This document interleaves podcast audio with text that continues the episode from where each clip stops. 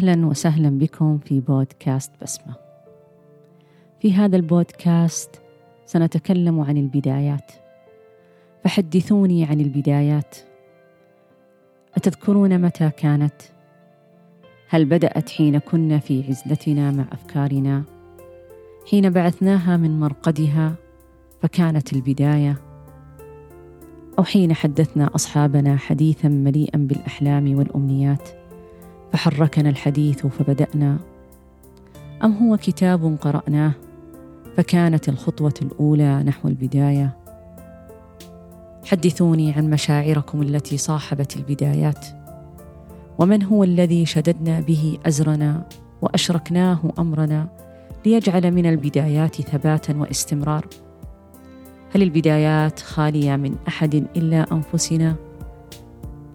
هل كانت مليئة بالتحديات والعثرات مليئة بالخبرات والتجارب؟ هل كانت هي المنصة التي انطلقنا منها؟ فكانت بمثابة خطوة طفل بدأ يمشي أو قطرة غيث أغاثت دروبنا. هل استطاعت بداياتنا أن ترسم لنا خارطة المستقبل؟ فلا عجب أن نكون الآن مستمرين على ما بدأناه بل معتزين ونحدث الآخرين عن بداياتنا. أذكر تماما متى وكيف كانت بدايتي. كان بداخلي رغبة شديدة في أن أتجاوز حد كوني معلمة تحاصرني جدران الفصل ويقيدني كتاب لا أتخطى مواضيعه ونظام لا يولد افكارا جديدة ولا يقدم ولا يؤخر. ويحتاج إلى سلسلة من الإجراءات لتتم الموافقة على برنامج مفيد أو تغيير ينفع. تخبطت كثيرا في البدايات فأنا أعرف تماما ما أريد ولكن لا أعرف كيف أنفذ ما أريد. فحين يمتلئ الإنسان بالحماس فإن طاقة خفية تحركه بلا شعور. يدرك هذا الأمر مرة ويغيب عن الوعي مرات لأنه يعيش مع أمنياته. وطموحه يكون جامحا. فهو يدفعه دفعا إلى الأمام. كان لدي حبا للعمل ورغبه شديدة في التغيير فالملل بدأ يدب بعقلي حتى كاد أن يشلني وبدأت أشعر بالجمود والخمول فكل يوم كسابقه وسيكون حتما كلاحقه. كان لي صديقة اسمها هدى اختارها العمر لتبقى معي وهي أولى صديقاتي في ذلك المكان. فقلت لها ما يجول بخاطري وتكلمت عن أحلامي وأمنياتي معها فآمنت بي وأمسكت بيدي فكانت عمادي ومعينتي. كانت الخطوة الأولى. وبعد تفكير ليس بطويل ولا بمرهق قررنا إعداد برنامج قصير ربما يكون الوسيلة التي نستطيع من خلالها كسر الجليد. اخترنا برنامجا قصيرا عن الأم وكان آخر العام الدراسي. كان المكان كبير يتسع لأكثر من ألف شخص. التحدي الذي واجهنا أن الحاضرين من عمر 12 إلى 18 سنة وكان يجب علينا أن نختار موضوعا يناسب جميع الأعمار. ثم واجهنا تحدي آخر كيف نختار طريقة عرض جاذبة وتشد انتباه الجميع. في البداية كنت أسند نفسي تماما على صديقتي. وعلى الطالبات المشاركات. كنت أراقب المشهد من خلف الجدار وأدير البرنامج من بعيد وبعد انتهاء كل فقرة أنظر إلى هدى فتبتسم وأتنفس بعمق لأخرج ما أشعر به من توتر إلى أن انتهت جميع الفقرات. لم أذكر في ذلك اليوم هل صفق لنا الحاضرون أو شكرنا أحدا منهم. لملمت نفسي واتجهت إلى مكاني. بيدي صديقتي وأوراق مبعثرة جمعتها بعد انتهاء البرنامج. وكان عيبا لصيقا بي أنني أكتب كلماتي في أوراق مبعثرة ليسهل على الأشخاص الذين معي أن يحفظوا دورهم ولكن أتعبني هذا في جمع أعمالي. استمتعنا كثيرا بإجازتنا غير أن سهما من سهام الأقدار أصاب صديقتي فمنعها من أن تكون معي لعام كامل مقبل. شعرت أن الدنيا أغلقت أبوابها بوجهي وعدت إلى مكتبي بخاطر مكسور وطموح حار بين الإقدام والإحجام.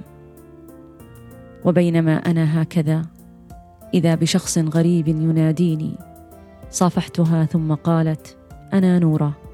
وعرضت علي الإذاعة ورشحت مديرة المدرسة اسمك معي. العمل كان منحة من الله آثرني بها من دون غيري. لا لفضيلة أحملها بل لأمنية يعلمها الله في نفسي فساقها الله لي. فوافقت على عقد الهناء وكان كذلك مع نوره ومن أتى معها وبعدها. حمدت الله فقد رأيت أنني محاطة تماما بالطيبين وغمرتني السعادة شخص جديد وعمل جديد. كانت الإذاعة المدرسية هي العمل الأساسي الذي كلفنا به. بدأنا نختار فريقا مناسبا للإذاعة وننتقي المواضيع التي تلائم الوقت والمكان والعمر. كنا نشرف على كل كلمة ستلقى على مسامع الحضور. كنا نجتهد كثيرا فنصيب مرة فنسعد ونخطئ مرة أخرى فنكون وجبة دسمة ينال منها بعض الحضور سلبا وايجابا. واخذا وردا. كانت لدينا إرادة قوية لا تعرف المستحيل ولا تستسلم للهزيمة. وكنا نملك عقولا شابة لديها أعلى مراتب المهارات للإبداع. لا أنكر أن بعض الإدارات تفهمت الشغف الذي كان موجودا لدينا بل شجعت وباركت كثيرا وتحفظت ومنعت أحيانا بما كانت تواجهه من قيود النظام. أذكر تماما أول إذاعة وكان لي فقرة مع الطالبات وكانت بعنوان الجسم السليم. أذكر دقات قلبي وكأنني أسمعها الآن. أحسست برهبة وأنا أنظر للعدد الكبير وكيف الكل بلا استثناء يراني ويسمعني. أخذت نفسا عميقا ثم قلت لصديقتي انتبهي لي أخشى أن يغمى علي. قالت أنا معك. ابدأي وسينتهي كل هذا التوتر. استجمعت قواي وبلا ورق ارتجلت الكلمة. ولن أنسى الآية التي بدأت بها حين قلت أتستبدلون الذي هو أدنى بالذي هو خير؟ فالتفت عن يميني ووقعت عيني على زميلة لي وقد كتفت يديها وأبدت إعجابا لا أدري بي أو بكلمة الافتتاحية. ولكني كنت سعيدة بذلك الإعجاب.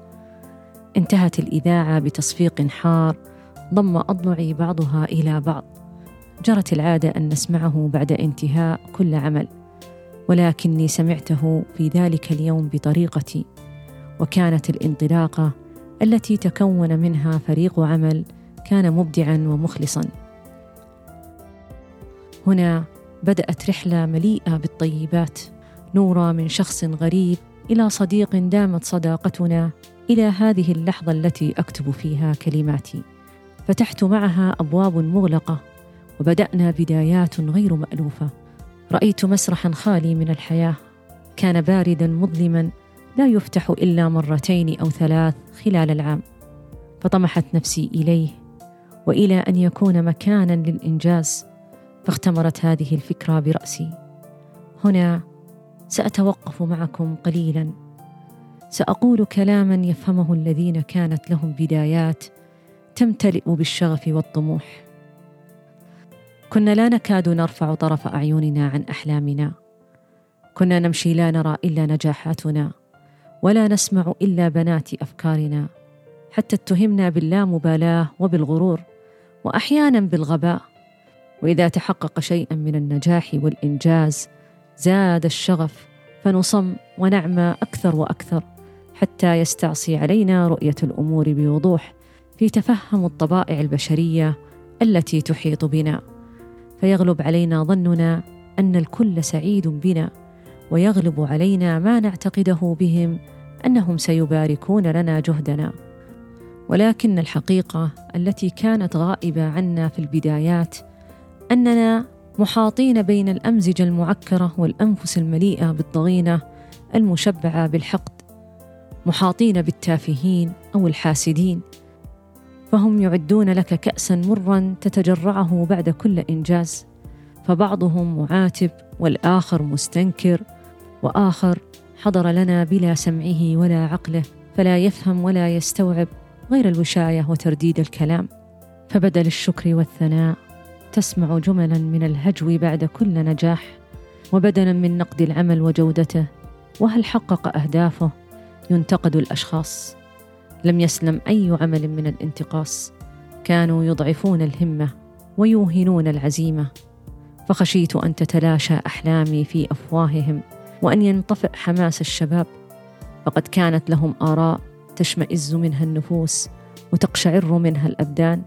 كانوا يسرفون على أنفسهم بالذم والحسد. فعلمتني البدايات ما لم يستطيع أبي وأمي أن يعلموني إياه.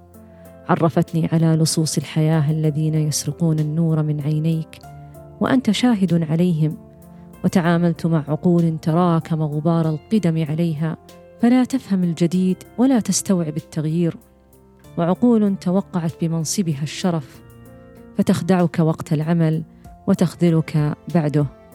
عشت مواقف لم أستطيع أن أبكي لا قبل العمل ولا بعده. بل كان البكاء يداهمني أثناء العمل. وهذا أصعب ما يكون أن تتصارع قواك الداخلية وتسمع انتصارات وانهزامات بين مشاعرك وأنت أمام الكل تبدي رباطة الجأش حتى لا ينهزم من معك وينجح العمل. في البدايات لم أفهم تلك المواقف ولم أستوعب تماما تلك الطبائع ولكنني حمدت الله عليها. فكلما كان في البداية كان يدفعني إلى الأعلى ثم إلى القمة فحين كنت أنظر إلى الأسفل لا أكاد أرى أو أميز أولئك إلا صغار.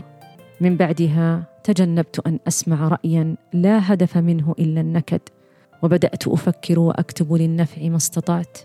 لا أطلب في هذا رضا الناس ولا أتعمد سخطهم بل من أجل طموح يحركني ويوقد الحماس بداخلي فلا أنتظر ثناءهم ولا يرضيني رضاهم ولا أجزع لسخطهم فأنا لا أعمل من أجلهم ولا معهم وقررت الا أشهدهم عملي ولا أشركهم حتى في أمري. فتحنا ابوابا مغلقة فاعتلينا خشبة المسرح وكتبنا فيها النصوص المسرحية ولا يكاد ينتهي عمل حتى أشعر أن الفرح يدب في مفاصلي. وأشعلنا روح التنافس واحتفلنا كثيرا بنجاحاتنا. اكتسبنا الخبرات وخضنا التجارب وعلى المسرح صقلت مواهب وبنيت شخصيات. كنت أرى الأبطال والعظماء والمبدعين أمامي. وما زلت في هذه اللحظة أختزل في ذاكرتي أدوارهم التي لعبوها وأذكر كلماتهم التي ألقوها وأسمع أصواتهم حين ينشدون. بديع الزمان وبدر الظلام أمير الأنام وما الغمام. بديع الزمان وبدر الظلام أمير تركنا ماضي نعتز به كثيرا. كنا فيه نواة التغيير في ذلك المكان وبداية التجديد. الكلام عن البدايات طويل ويصعب إذا كان فيه فريق عمل. يتميز بالإخلاص والإبداع والالتزام.